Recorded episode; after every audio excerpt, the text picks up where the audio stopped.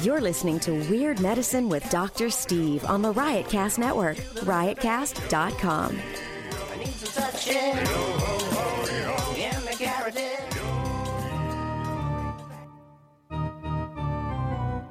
I've got diphtheria crushing my esophagus. I've got Ebola vibes dripping from my nose. I've got the leprosy of the heart valve exacerbating my incredible woes. I want to take my brain out with the wave, an ultrasonic echographic and a pulsating shave. I want a magic pill for all my ailments, the health equivalent of Citizen Kane. And if I don't get it now in the tablet, I think I'm doomed and I'll have to go insane. I want a requiem for my disease. So I'm paging Dr. Steve. Dr. Steve. Take a scalpel. Do the vertebrae. I guess I better do the announce. It's Weird Medicine, the first and still only uncensored medical show in the history of broadcast radio, now a podcast. I'm Dr. Steve. This is a show for people who had never listened to a medical show on the radio or the internet. If you got a question you're embarrassed to take to your regular medical provider, if you can't find an answer anywhere else, give us a call at 347 766 4323. That's 347 Poohead. Bring the crash car. Visit our website at drsteve.com for podcasts, medical news, and stuff you can buy, or go to our merchandise store at cafepress.com slash weird medicine.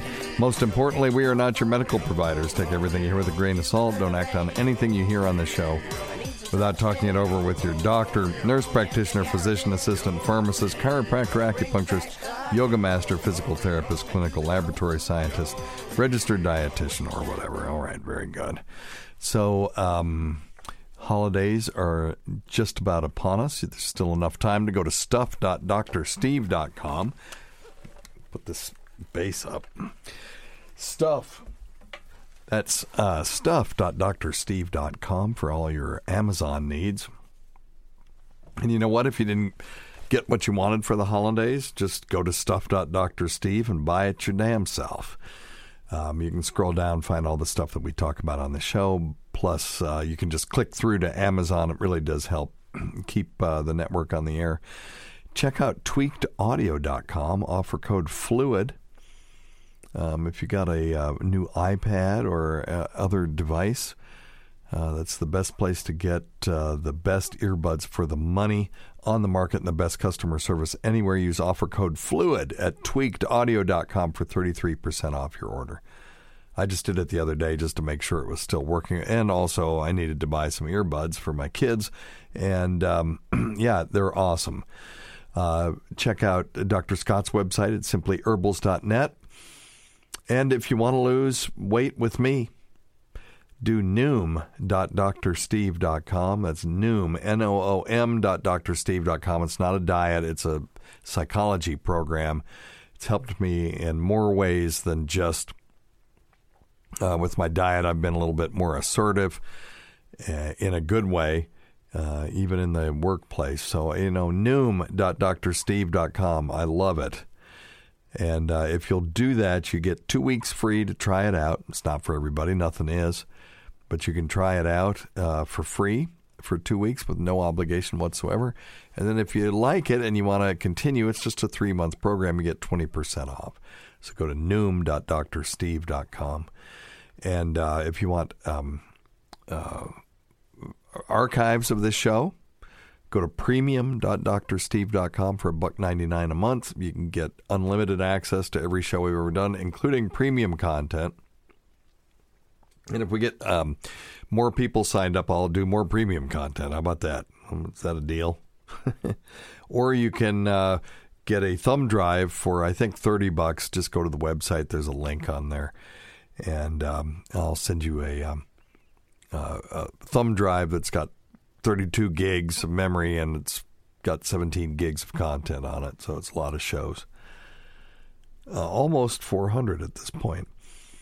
Uh, and um, if you look, this is something new. I don't know if this is going to fly, but uh, if you go to Swisstrax.com and tell them Dr. Steve sent you, they'll give you uh, a deal on the coolest garage floor I have ever seen. And the only reason I'm just They're not a sponsor. I bought it because I I saw it and I was I was going to epoxy my garage. This stuff is so easy. They're these tiles and they just snap together and it makes the I'll I'll put a picture of it on the website at some point. It's absolutely everybody who sees it goes, "What the hell did you do in here?" in a good way. Uh, it is the coolest uh, garage floor I've ever seen, or you know, showroom floor, or anything you want to do. Swisstrax. It's Swiss T R A X dot com. And uh, just if you place your order, I think the guy's name is Jordan. Ask for Jordan. Tell him Doctor Steve sent you. We'll see if they if we can work something out with them. Uh, they say they'll give you a discount. Did you guys see that article about the penis fish? Just Google penis fish. That's all. Um, what in the hell is that? The craziest thing I've ever seen. Um, some penis fishes uh, washed up on a New Jersey beach. Let me see. I, I hadn't actually planned on talking about this, but I'm going to look up penis fish. yeah, look at this. It looks like this guy's holding somebody's severed semi-erect member in his hand. Thousands of penis fish appear on a California beach. Okay, I thought it was Jersey Beach. Well, of course. Look at that. And it looks like it's got a reservoir tip. So it looks kind of like a penis wrapped in a condom with a reservoir tip. Uh, following a bout of w- winter storms in Northern California, thousands of pink, throbbing, phallic creatures wound up pulsating along a beach about 50 miles north of San Francisco. Oh my God. you gotta just Google this. This is the most ridiculous thing I've ever seen. According to Nature magazine, these 10 inch regulars are marine worms called fat innkeeper worms, but they're known coll- colloquially as exactly what you'd want to call them penis fish.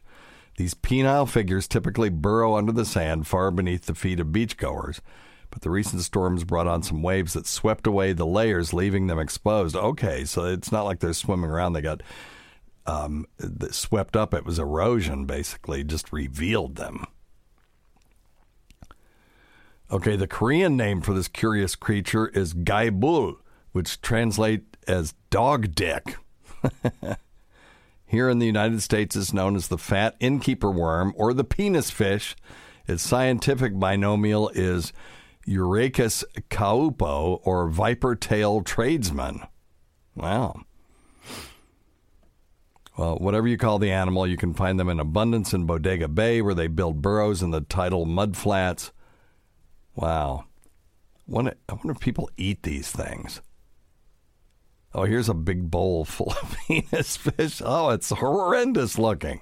There's no eyes or anything. I guess they're because they're worms. As seen in the first photo, seagulls enjoy gobbling up these penis fish, as do otters, other fish, sharks, and rays. But the penis fish is a human delicacy to some as well. No, thank you. I, I, no, thank you for the penis fish. Daddy, I don't want I don't want to eat penis fish. oh, okay. Well, there you go. Um, horrendous. Anyway, I don't have a lot of news for you, but I have a whole lot of um, uh, voicemails. So let's just let's get get them going.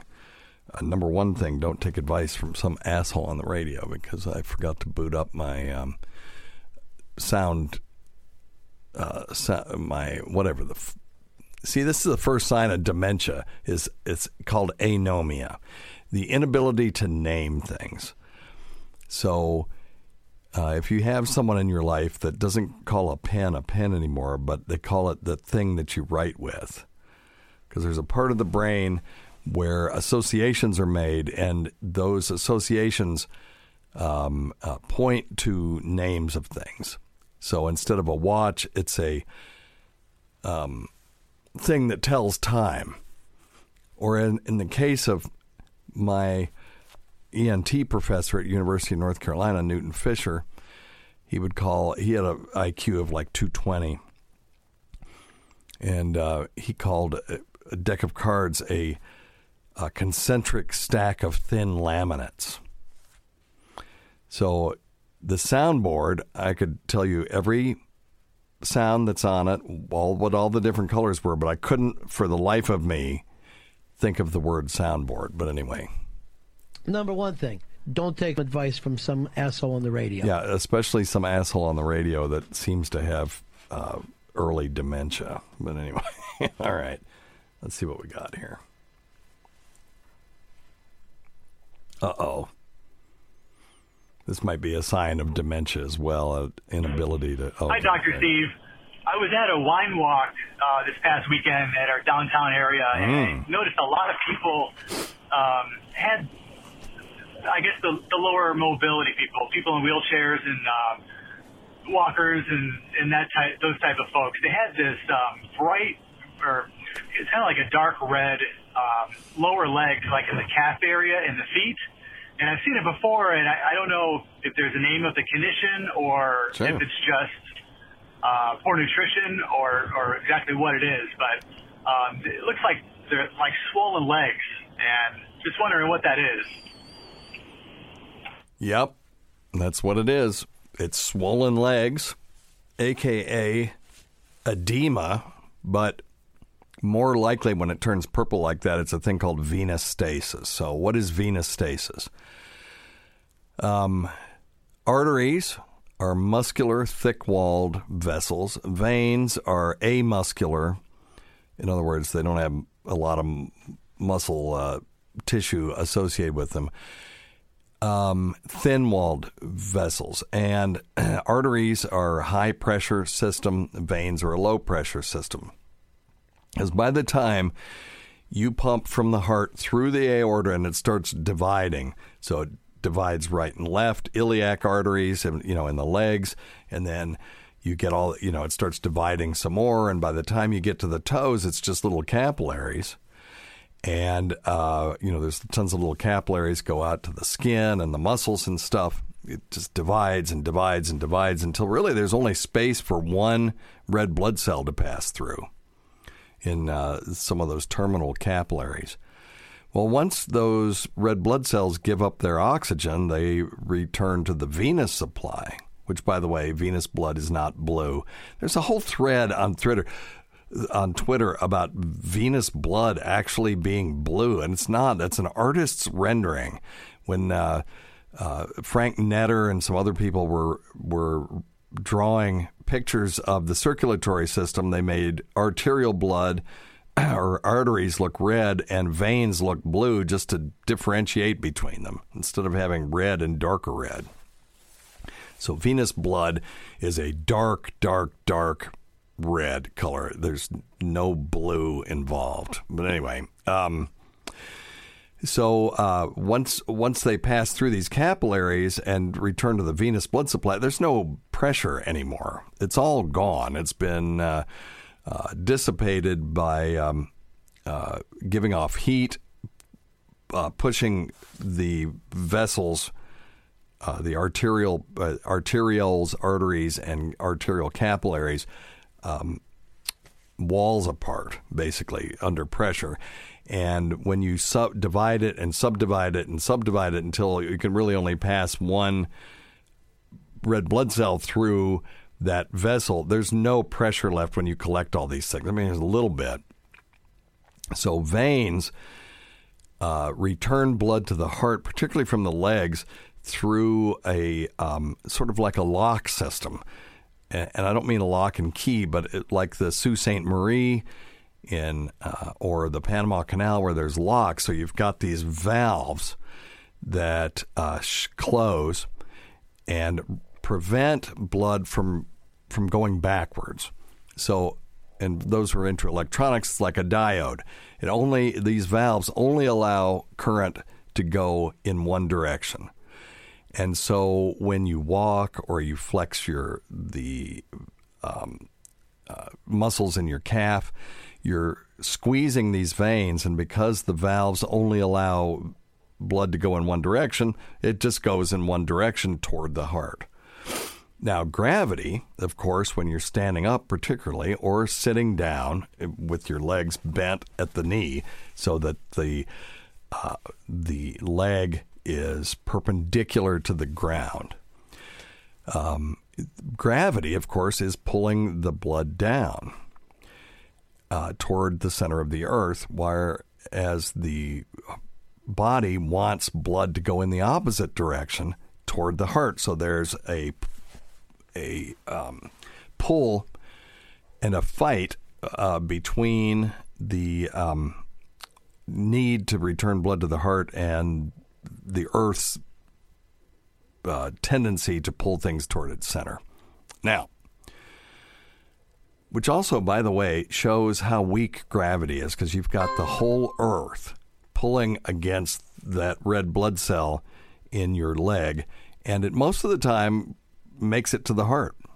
You know, it can defeat gravity, uh, even though it's the whole of the Earth pulling against it. Well, anyway, so um, because of that pull in two directions, up toward the heart and down toward the ground, you get tension in the valve in the vein wall. Right, it's going to distend a little bit. And, uh, you know, if you were in zero gravity, there's no distension because the uh, blood will just flow and there's no counter force trying to pull it in the other direction. But anytime you've got uh, force trying to pull something down, you know, against those valves, uh, you're going to get tension in the wall.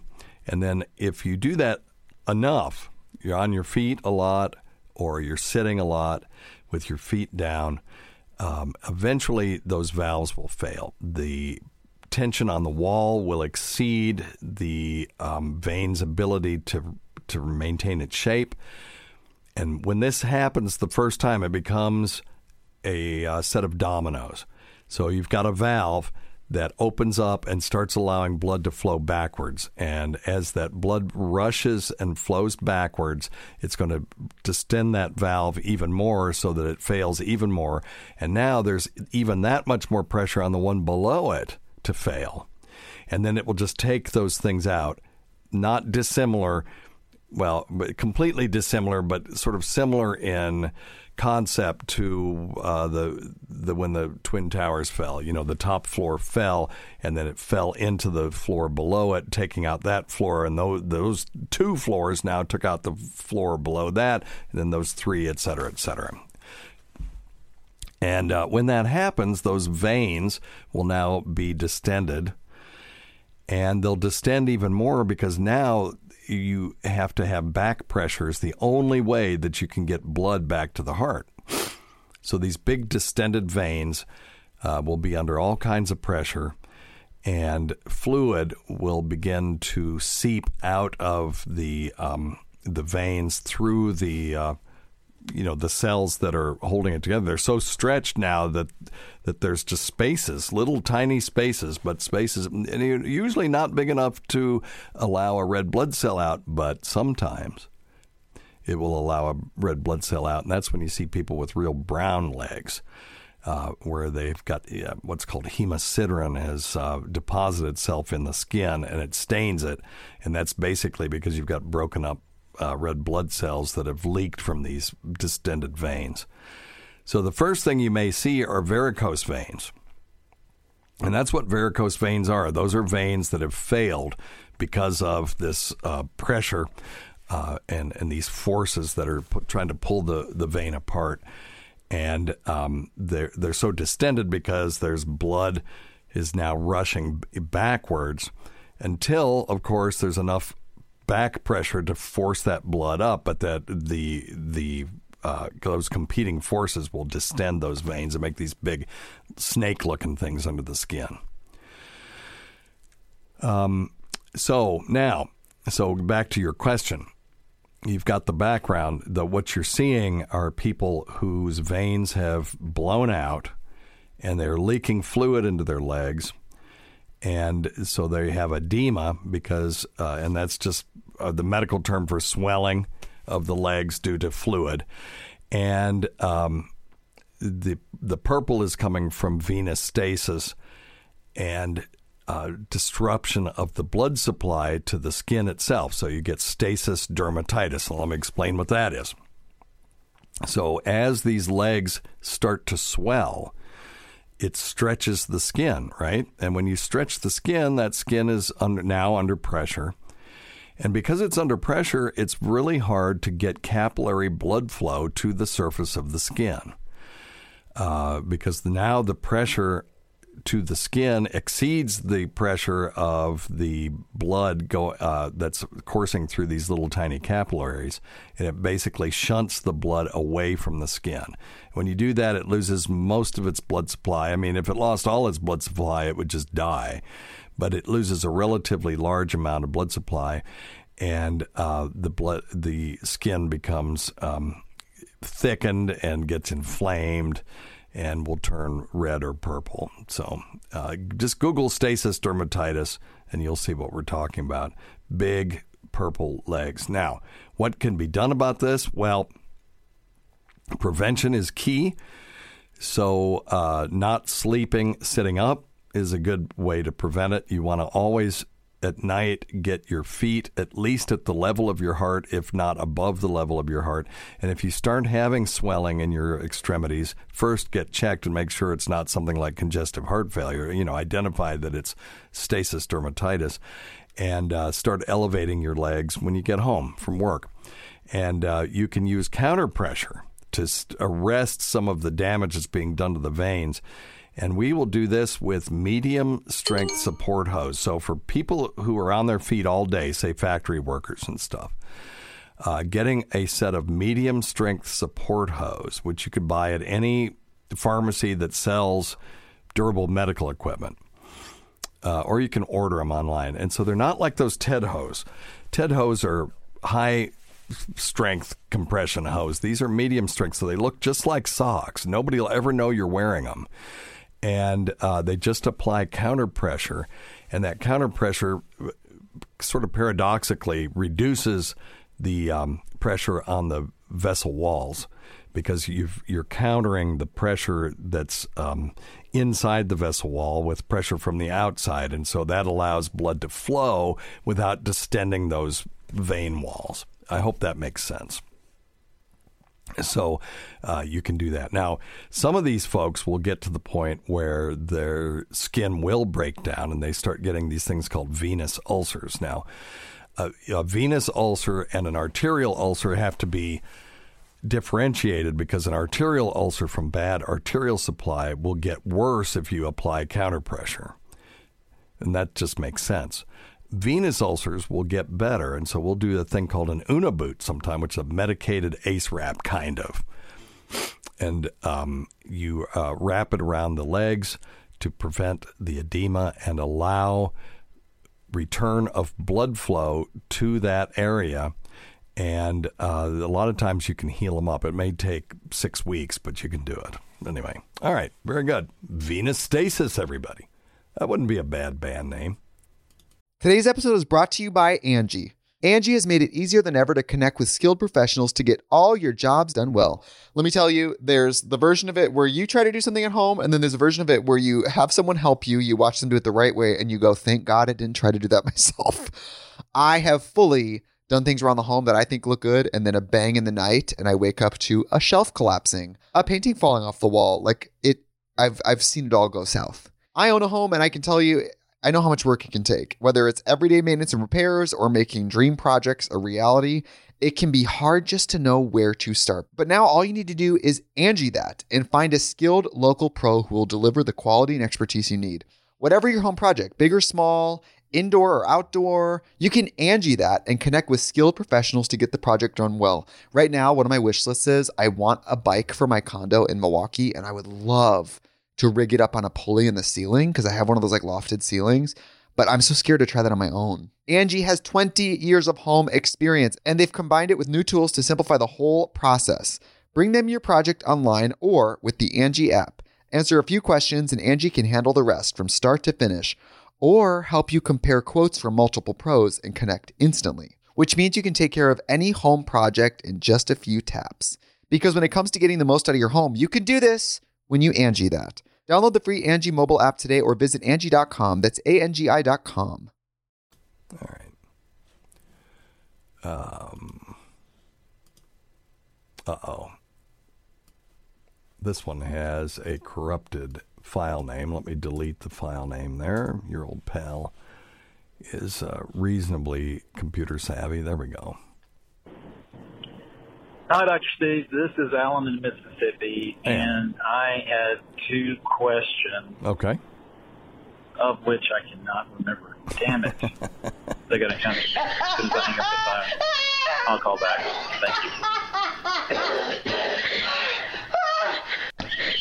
you. All right. Um, yeah, Alan, feel free to call back. He's not the first, though. I have a collection of these. Um, this one is from 2011. It's one of my best phone calls ever. Hey, Dr. Steve. Um, I heard you prescribe Marinol, and uh, I have. Ah, fuck. Let's see, what else have we got here? Um, I've got a couple other ones. Hey, Dr. Steve. Uh, this is John in Tennessee, and I've got a very embarrassing issue that comes up about once a year. when I was a kid, my brothers and sisters actually used to call me Zach Two Cracks. And okay, I just said my real name, so I'm gonna hang up now and call back. You can use this if you want to. to make us laugh. Yeah, he calls up saying he's John and then reveals that his sisters called him Zach Two Cracks, which why would they call him that if his name is John? Anyway, let's see here. Oh, this was a disturbing phone call. Hello, Dr. Steve. Can you tell us more about that giant, meaty penis between your legs? What the hell, dude? Mm. what the hell, dude? oh boy! And of course, uh, the uh, she's been on this show. The best phone call of all time, still to this day, is uh, D from Nashville. Hey, Dr. Steve. Uh, my name is Dee. I'm in Nashville, Tennessee. Um, I am calling because you said something about a worse medical smell. I was sitting in with the dentist one day. A man came in, his jaw was swollen. The doctor had a round probe, was moving his jaw out of the way. The probe brushed up against whatever the lesion was inside of his mouth, and some shit came out of it that looked like green peas, like pea soup.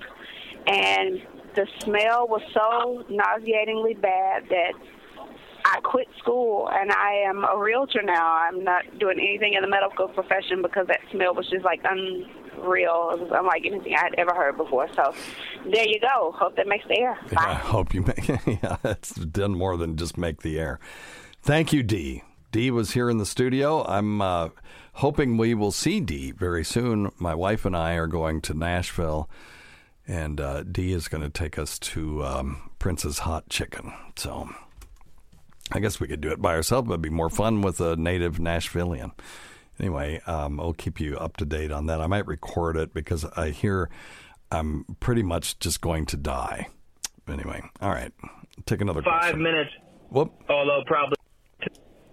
Hey, Doctor Steve. I just went to Chick Fil A and got me a ice cream. My ex-wife was so dumb. How dumb was she? That she she would say, "Well, I'm I'm going to take the boys to Chick-fil-A." She thought it was Chick-fil-A. Come on. All right. She literally thought that. She wasn't trying to be funny. Hey, Doctor Steve. I just went to Chick Fil A and got me a ice cream cone or a dream cone. I ate it too quickly and I got the worst brain freeze ever. I had to pull over, throw up on the side of the road, Oh. and it took about five minutes, although probably 60 seconds for it to go away. Right. It felt amazing as it was dissipating, but how does that happen? I know how to avoid it. Don't inhale those hate cones. Gotta be a better way. Thanks, man. Love your show. I'll hang Yeah, if, thanks, man. Um, if you're prone to these, if you're going to eat ice cream, have uh, you know some warm water or hot tea or something like that, because this is what happens. I think people who have listened to this show for a long time know this fact, but I'll review. all air filled cavities in the human body have a hole, usually called an ostium, that goes to the outside world for the purpose of equilibrating pressure. Okay? So you have an air filled cavity in your ear, and when you go up in an airplane or go down, you feel your ears pop. Or when you're going down, you blow uh, and pop your ears back out to equilibrate the pressure. That tube is called the um, eustachian tube. Most people are familiar with that. Well, the other sinuses and air-filled cavities in the body, the biggest, uh, you know, one, well, the lungs, obviously, uh, the GI tract, all you know, communicate with the outside world. But your sinuses do too. Uh, so there's an ostium uh, going uh, between I don't remember the second and third turbinate I think in the uh, in the head. Those are your maxillary sinuses, your cheekbones. Okay, those are the ones behind your cheekbones. They're the ones that hurt when you clog up that ostium uh, with disgusting pus and old mucus when you have a sinus infection, and that hurts. Uh, so there's a sinus, and why it's there, I don't know. I think it's just its purpose is to reduce the weight of the skull, and it's called the sphenoid sinus, and it's right above the palate, the human palate, on the roof of your mouth. It's right above that, and its ostium kind of sucks. So when you take something cold in, you will. Um, sh- uh, okay, so one other concept: cold air. It has less volume than an equal number of molecules of hot air, and I think you probably are familiar with that if you have a tire gauge in your car, and when it's a cold day, the um, pressure in the in the uh, tires may be low, even like 38 or 28. And then when you get going and warm them up in there, the pressure comes up and it's back up to 32 to 35. Same kind of thing. So when you assault the roof of your palate with really cold stuff, and if the sphenoid sinus is not able to very quickly equilibrate, uh, the the that that drop in pressure that occurs when the cold air contracts, then you will get pain, and the pain is most likely from stretch receptors in the sphenoid, the mucous membrane of the sphenoid sinus, going, we are being stretched and we don't like it. Now, when the air returns to a normal temperature, then the uh, the air re-expands, the tension on those mucous membranes goes away, and then the pain goes away. You can accelerate this by sticking your tongue in the roof of your mouth if you've got the ability to do that, or by drinking something warm really quickly.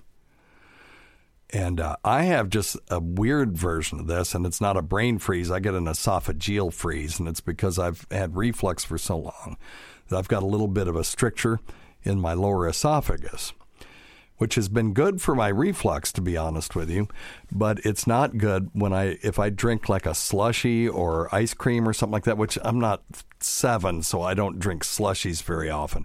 But every once in a while i'll get a frozen damn margarita and um, or at the beach i'll get a frozen daiquiri and that's rare as well. But every matter of fact i think i've done my last one because every sip of that that i took got stuck in the bottom of my esophagus and it just froze it and the pain was unbelievable.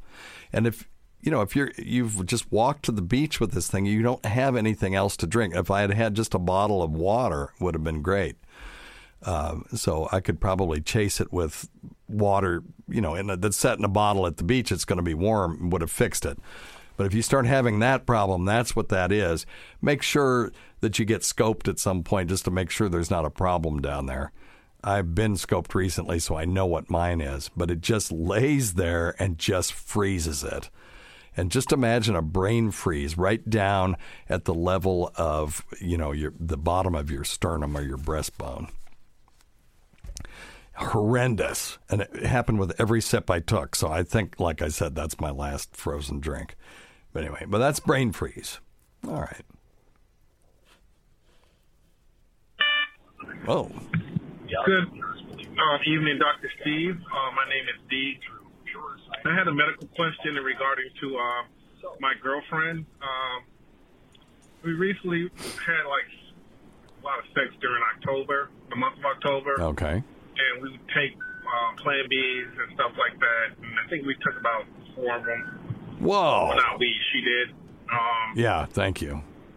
Okay, what he's talking about is the Plan B is the um, uh, it's a hormonal treatment to prevent pregnancy after you've had sex.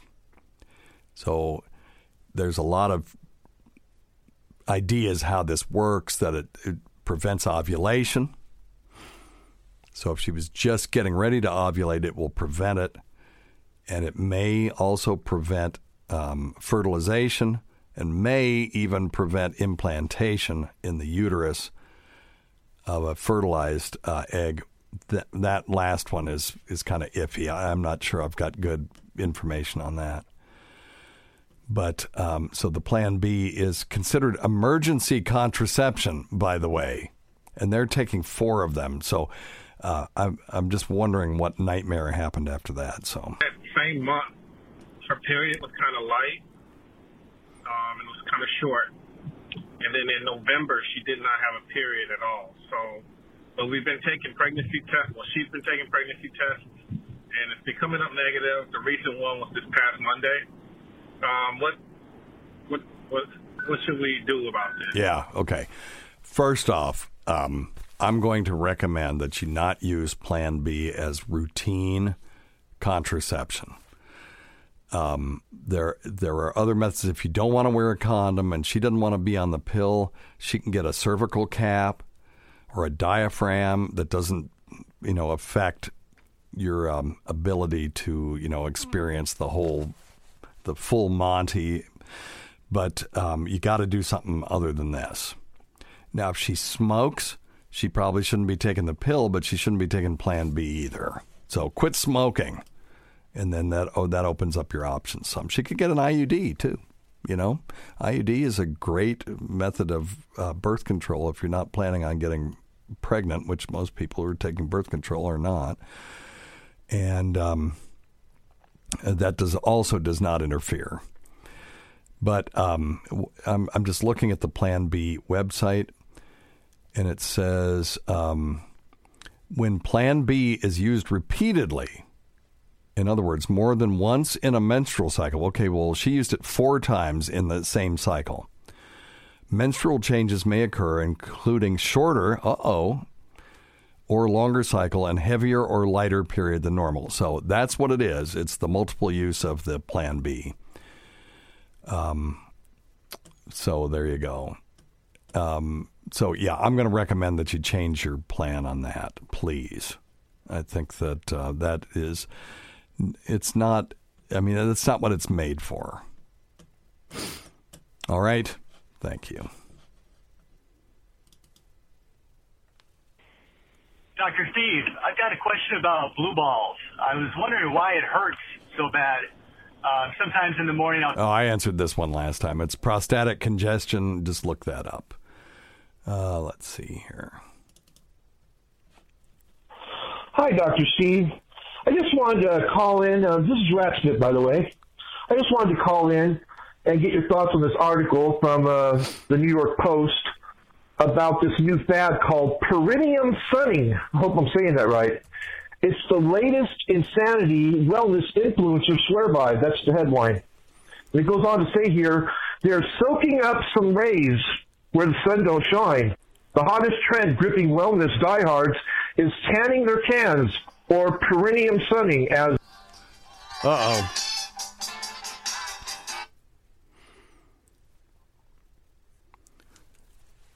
Sorry, that was my boss. I'm still okay. I'm not supposed to be at work yet. Um, okay, let, let me read the article. He's going to read the whole article. Um, so, yes, there's this viral trend of purposely exposing your taint to the sun.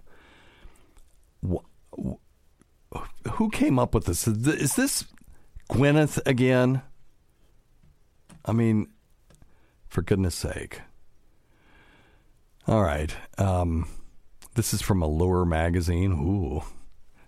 A couple of weeks ago, my friend Bryce sent me an Instagram post in which a naked woman is lying on her back on a rock. Her arms are extended straight up so her hands can hold her widely spread feet and maintain what appears to be the happy baby yoga pose. Um, you know, okay, and people thought this was a joke. It's apparently not a joke. This is dumb as shit. Okay, stop it. The anus, the taint, the female vulva, scrotum are not meant to be exposed to the sun like that. And there's no benefit to it, and it's all just downside. The downside being that you burn your anus or your taint or your vulva or your scrotum. And um, you can look, if you burn it to the point of blistering, which could happen, you increase the risk of melanoma in that area. Great. And you know what? You won't see it because you're not, you don't have eyes in your knees looking up at your stupid burned, you know, taint. So uh, yeah, if you get melanoma there, that you're going to miss it for a long time. Uh, you know, I I'm 64 and I'm supposed to get a full skin survey. Hell, I've never had a doctor ever do that. So I could have a melanoma somewhere where the sun don't shine, and that's why they call it where the sun don't shine. So cut the shit. It's, it's stupid. If this was beneficial, we would have come up with it before 2019. For God's sake. Let's see. Um, doctors are skeptical about the purported benefits. Really? Skeptical. What a what a word. That's just a in this case that's a euphemism. Skeptical.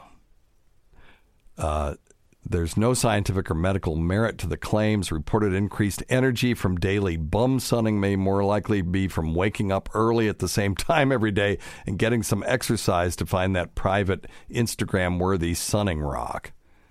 Whatever. All these things involve an approach to healthy living that goes way beyond lying spread eagle in the sun. Any benefit would be strictly out of sheer vanity. Well, that's right. I mean, look, there are people that. Uh, uh, you know, bleach their asshole or will tan their asshole. Um, here we go. Um, yeah, here we go. It says uh, if you're hell bent on getting a tan in this area, although Metaphysical Megan, is this someone's Instagram? Their name is Metaphysical Megan, has said in her Instagram captions that this is not why she personally practices perineum sunning. Uh, this Dr. Frayling says you can use hypoallergenic mineral makeup on your vulva or anus as long as you wash it off every day. Well, all right. It says, unfortunately, some people have already found out that perineum sunning can have immediate and uncomfortable effects. Actor Josh Brolin, uh, Thanos, shared Megan's photo in his own Instagram grid and shared his tale of woe. Tried this perineum sunning that I've been hearing about, and my suggestion is do not do it as long as I did. My pucker hole is crazy burned. Oh, wait. Wait, wrong. Uh, let me, uh, here we go. Tried this perineum sunning that I've been hearing about, and my suggestion is do not do it as long as I did. My pucker hole is crazy burned, and I was going to spend the day shopping with my family, and instead I'm icing and using aloe and burn creams because of the severity of the pain. All right, okay, just stop it. Don't steam your taint. Don't don't do anything to your taint other than um, you know put a penis in it. I- you know, I, or or whatever. Just don't do anything. It's fine. It's fine just like it is. It's designed to be hidden from view. I'm not even a fan of bicycle seats in the taint. I got a NordicTrack. My wife and I bought this for each other for uh, the holidays. A NordicTrack. It's like a Peloton, but it's NordicTrack, and it really is cool. My first ride was 30 minutes riding down a mountain uh, in Turkey, going from this church that was, and they they show you aerial views, and then when you're riding, like if the if the terrain goes up, you know the the bike goes up. It's close to what I'm looking for as far as a virtual reality exercise system. That's what I really want. It would have been really cool if I could have put goggles on and then been looking around as I'm riding down this mountain. But anyway, it gives you a pretty good um, uh, feeling of being there, kind of almost. But anyway, the seat about killed me. I sat on it for five minutes. I had to get off and get a pillow. And so I've ordered a new seat, and I'm hoping it'll be better because I really want to get it back in, in much better shape than I am. But anyway, but yeah, you can if you ride bicycles and all of a sudden your penis is is numb or your vulva are painful, you have perineal um, neuropathy or pudendal neuropathy. And the pudendal nerve goes to the pudenda, which are, you know, that's your jungle area. And um, you can get uh, permanent nerve damage from that. So be really careful that you're not sitting right on your taint and putting a lot of pressure on that for hours and hours and hours. And they actually make uh, pudendal uh, preserving bicycle seats that basically are just two little pads. And I've never talked to anybody that's used one, but it looks cool. Uh, two little pads that you just put the ischial tuberosity on. That's your ass bone. If you f- put your hand down and feel your ass, you'll feel a bone down there that you're sitting on, and those are your um, uh, ischial tuberosities, and that will make uh, your bicycle riding, I think, more comfortable because it completely spares your taint, lets your taint just sort of roam free. So anyway, no more taint tanning. Cut the shit. Thank you. All right. Let's see here. Hey, Dr. Steve. I'm calling from New Brunswick, Canada. I am dying to know if there's anything you do for restless legs. My wife gets it real bad once in a while. It's my biggest cock block. Please help with this restless legs. I love your show. Love everything you do. You're the best. Talk soon. Bye now. Hey, man. Well, I- don't understand why her restless legs is a cock block for you because she would only really be uh, experiencing. Well, no, uh, that's not true. I'm thinking of periodic uh, limb movement disorder. Okay, so restless leg syndrome is a condition that causes um, a, a patient's uncontrollable urge to move their legs. And they, usually it's because they have an uncomfortable sensation. So, yes, this could be cock blocking. The other thing I was talking about is this periodic leg movement disorder is uh, they're only asleep. So I'm, you know, I had that in my head, I had this whole sort of humorous line I was going to go down because the only time she would have that is if she's asleep. So how is that cock blocking her, you, unless you're, you know, having sex with your wife while she's asleep and can't consent. But, and in fact, um, I just had the wrong syndrome in my head. So um, this usually happens in the evening or nighttime when they're sitting or lying down. And then the, the movement kind of eases this unpleasant feeling for a little bit. Um, uh, it's also called Willis Ekbom disease, and it you know it, it's, it doesn't uh, spare any age, but it generally worsens as you get older, and it can certainly disrupt your sleep. And that's the thing, you know, these folks they lay down to sleep, and now there's no stimulus. Uh, unlike when you're you know running around during the day and you've got all this visual and auditory and tactile stimulus and olfactory stimuli and uh, you don't have that at night that's the whole point of turning out the lights and laying down and being quiet and then all of a sudden here come these damn legs start wanting to move all the time so uh, the the um, sensations usually begin after rest and you do get some relief with movement. You get worsening of the symptoms in the evening, and you'll get nighttime leg twitching. So those those are classic. If you have that and you've not been diagnosed with restless sing- uh, leg syndrome, uh, there may be treatment for you. You don't have to live that way. Uh, most of the time, people feel like a crawling or creeping or a pulling feeling, or their legs feel full, stuff like that. Now, nobody knows what causes it. It seems to run in families. Certainly, pregnant women get it worse. Uh, people um, who have peripheral neuropathy or iron deficiency can uh, get this. So sometimes when people um, just show up with um, uh, restless leg syndrome, they'll give them iron supplements just to see if that helps. So anyway, um, it, it really it doesn't um, do anything to you, but if you lose a lot of sleep, it can be debilitating. So uh, the diagnosis is clinical. There's no uh, blood test for restless leg syndrome. They um, uh, may do a sleep study just to see if you also have this periodic limb disorder or limb movement disorder. So, um, what do you do about it? Well, there's some medications that you can take. So, medications that increase the dopamine in the brain. Dopamine is a neurotransmitter and uh, there are other medications that uh, increase dopamine in the brain. But the classic one for um, uh, this syndrome is a drug called pramipexole or Mirapex.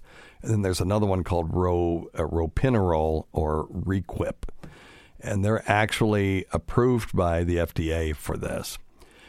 And uh, they can cause you know, some mild adverse effects, but usually people tolerate it pretty well. Now, every once in a while, when you increase someone's dopamine in their brain, it will cause impulse control problems like compulsive gambling and stuff like that. So, if you start on this stuff and all of a sudden you're hitting uh, global poker every night and losing hundreds of dollars with stupid bets, uh, it could be your medication. So, anytime you see a change in someone's behavior like that, you always want to look at their medications first to see if there's something simple that we can do to fix it. Uh, there are other medications like Neurontin or gabapentin, same thing, uh, or Lyrica. These things uh, change calcium channels, among other things that kind of shut down some nerve nerve impulses, and those things can help there um, uh, there some people will try opioids. I I'm not a fan of that for this because it's really not a pain situation. Obviously, opioids do other things than just pain, but they're highly habit forming. Uh, now, there is another habit forming medication when nothing else works called clonazepam or Klonopin, and it works uh, pretty well for restless leg syndrome, allowing people to at least sleep at night and that's a last resort. So uh, they may need to try different things. Well, you know, but anyway. Now, there are some lifestyle things that you can try. Um, you can apply warm compresses. Make sure that you have good sleep hygiene so that you're going to bed at the same time, waking up at the same time. And avoiding caffeine may uh, may help it as well. There are some people that say that exercise helps it, but not late at night. So you would think, wow, if I exercise late at night, I'll be fatigued and I'll uh, sleep better and I'll have less restless leg. That actually the opposite is true. If you exercise late at night, it's activating and it, you'll have more trouble going to sleep. But if you exercise in the middle of the day, that's what's best. It's weird, you know, it's counterintuitive. I remember back in the day when I was uh, doing a lot of whitewater rafting uh, I would um, be, com- you know, you, you would use a lot of energy staying warm for one thing, because river water tends to be cold. Uh, or cool, and so your uh, you know your body's burning a lot of brown fat trying to keep your body temperature up, and then you're paddling the whole time because it's not something where you can just sit there and just let the river do stuff to you. You've got to, you know, if you're not paddling, you have no control because if you're going at the same same velocity as the water around you, you have no control over anything. So you either have to be going faster or slower than the water to be able to steer, that kind of stuff. And uh, I would sleep so good that night. I'd be hungry, I'd eat good, I'd go to bed, and I would sleep like I had taken some damn drug. You know, that's what it felt like anyway. Well, let's um, see if we can take one more here before we go.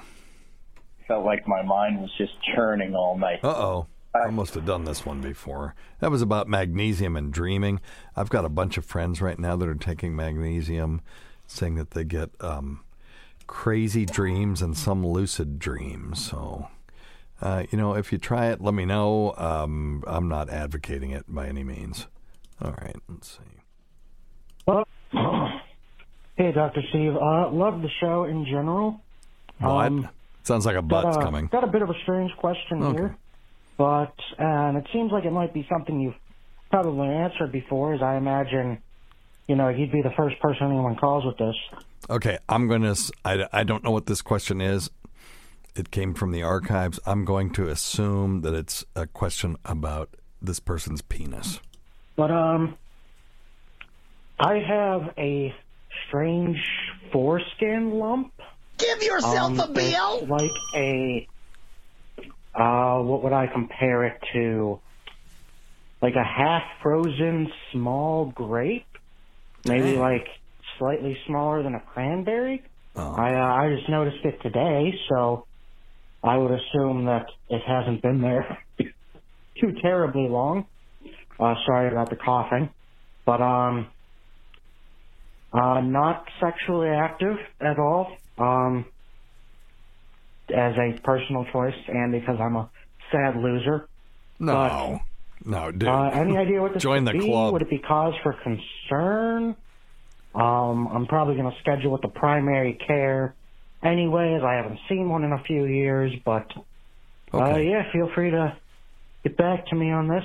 Thank Yeah, I think that's um that's a good thing to do. Half frozen. So I'm you know I'm trying to picture this thing. So it's like a half a grape. I'm guessing. So it's dome like.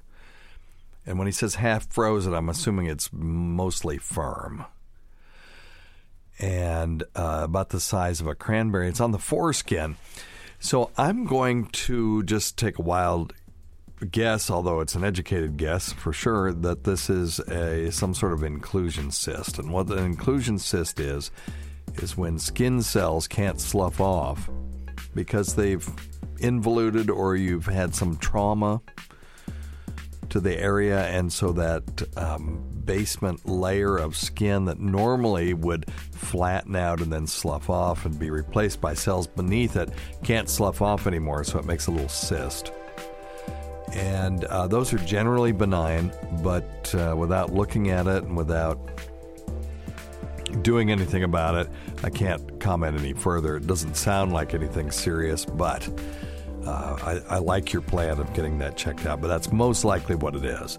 And sometimes these things will be filled with a cheesy substance that uh, stinks pretty bad. And that what that is is just macerated skin cells that never got to slough off, and so they've just you know retained fluid. And uh, uh, when the pressure on the outside of the cyst equals the pressure on the inside of the cyst, um, they stop growing.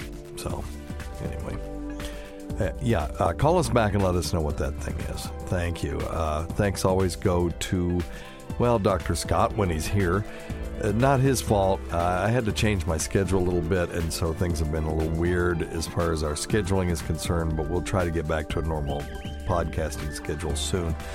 Uh, we can't forget Rob Sprance, Bob Kelly, Greg Hughes, Anthony Cumia, Jim Norton, Travis Teff, Lewis Johnson, Paul Ovcharsky, Eric Nagel, Roland Campos, Sam Roberts, Pat Duffy, Dennis Falcone, Ron Bennington, and Fez Whatley, whose early support of this show has never gone unappreciated.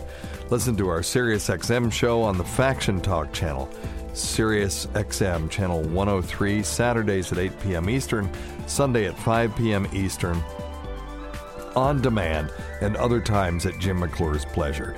Many thanks to our listeners whose voicemail and topic ideas make this job very easy. Go to our website at drsteve.com for schedules and podcasts and, uh, and other crap. Until next time, check your stupid nuts for lumps, quit smoking, get off your asses, and get some exercise. We'll see you in one week for the next edition of Weird Medicine.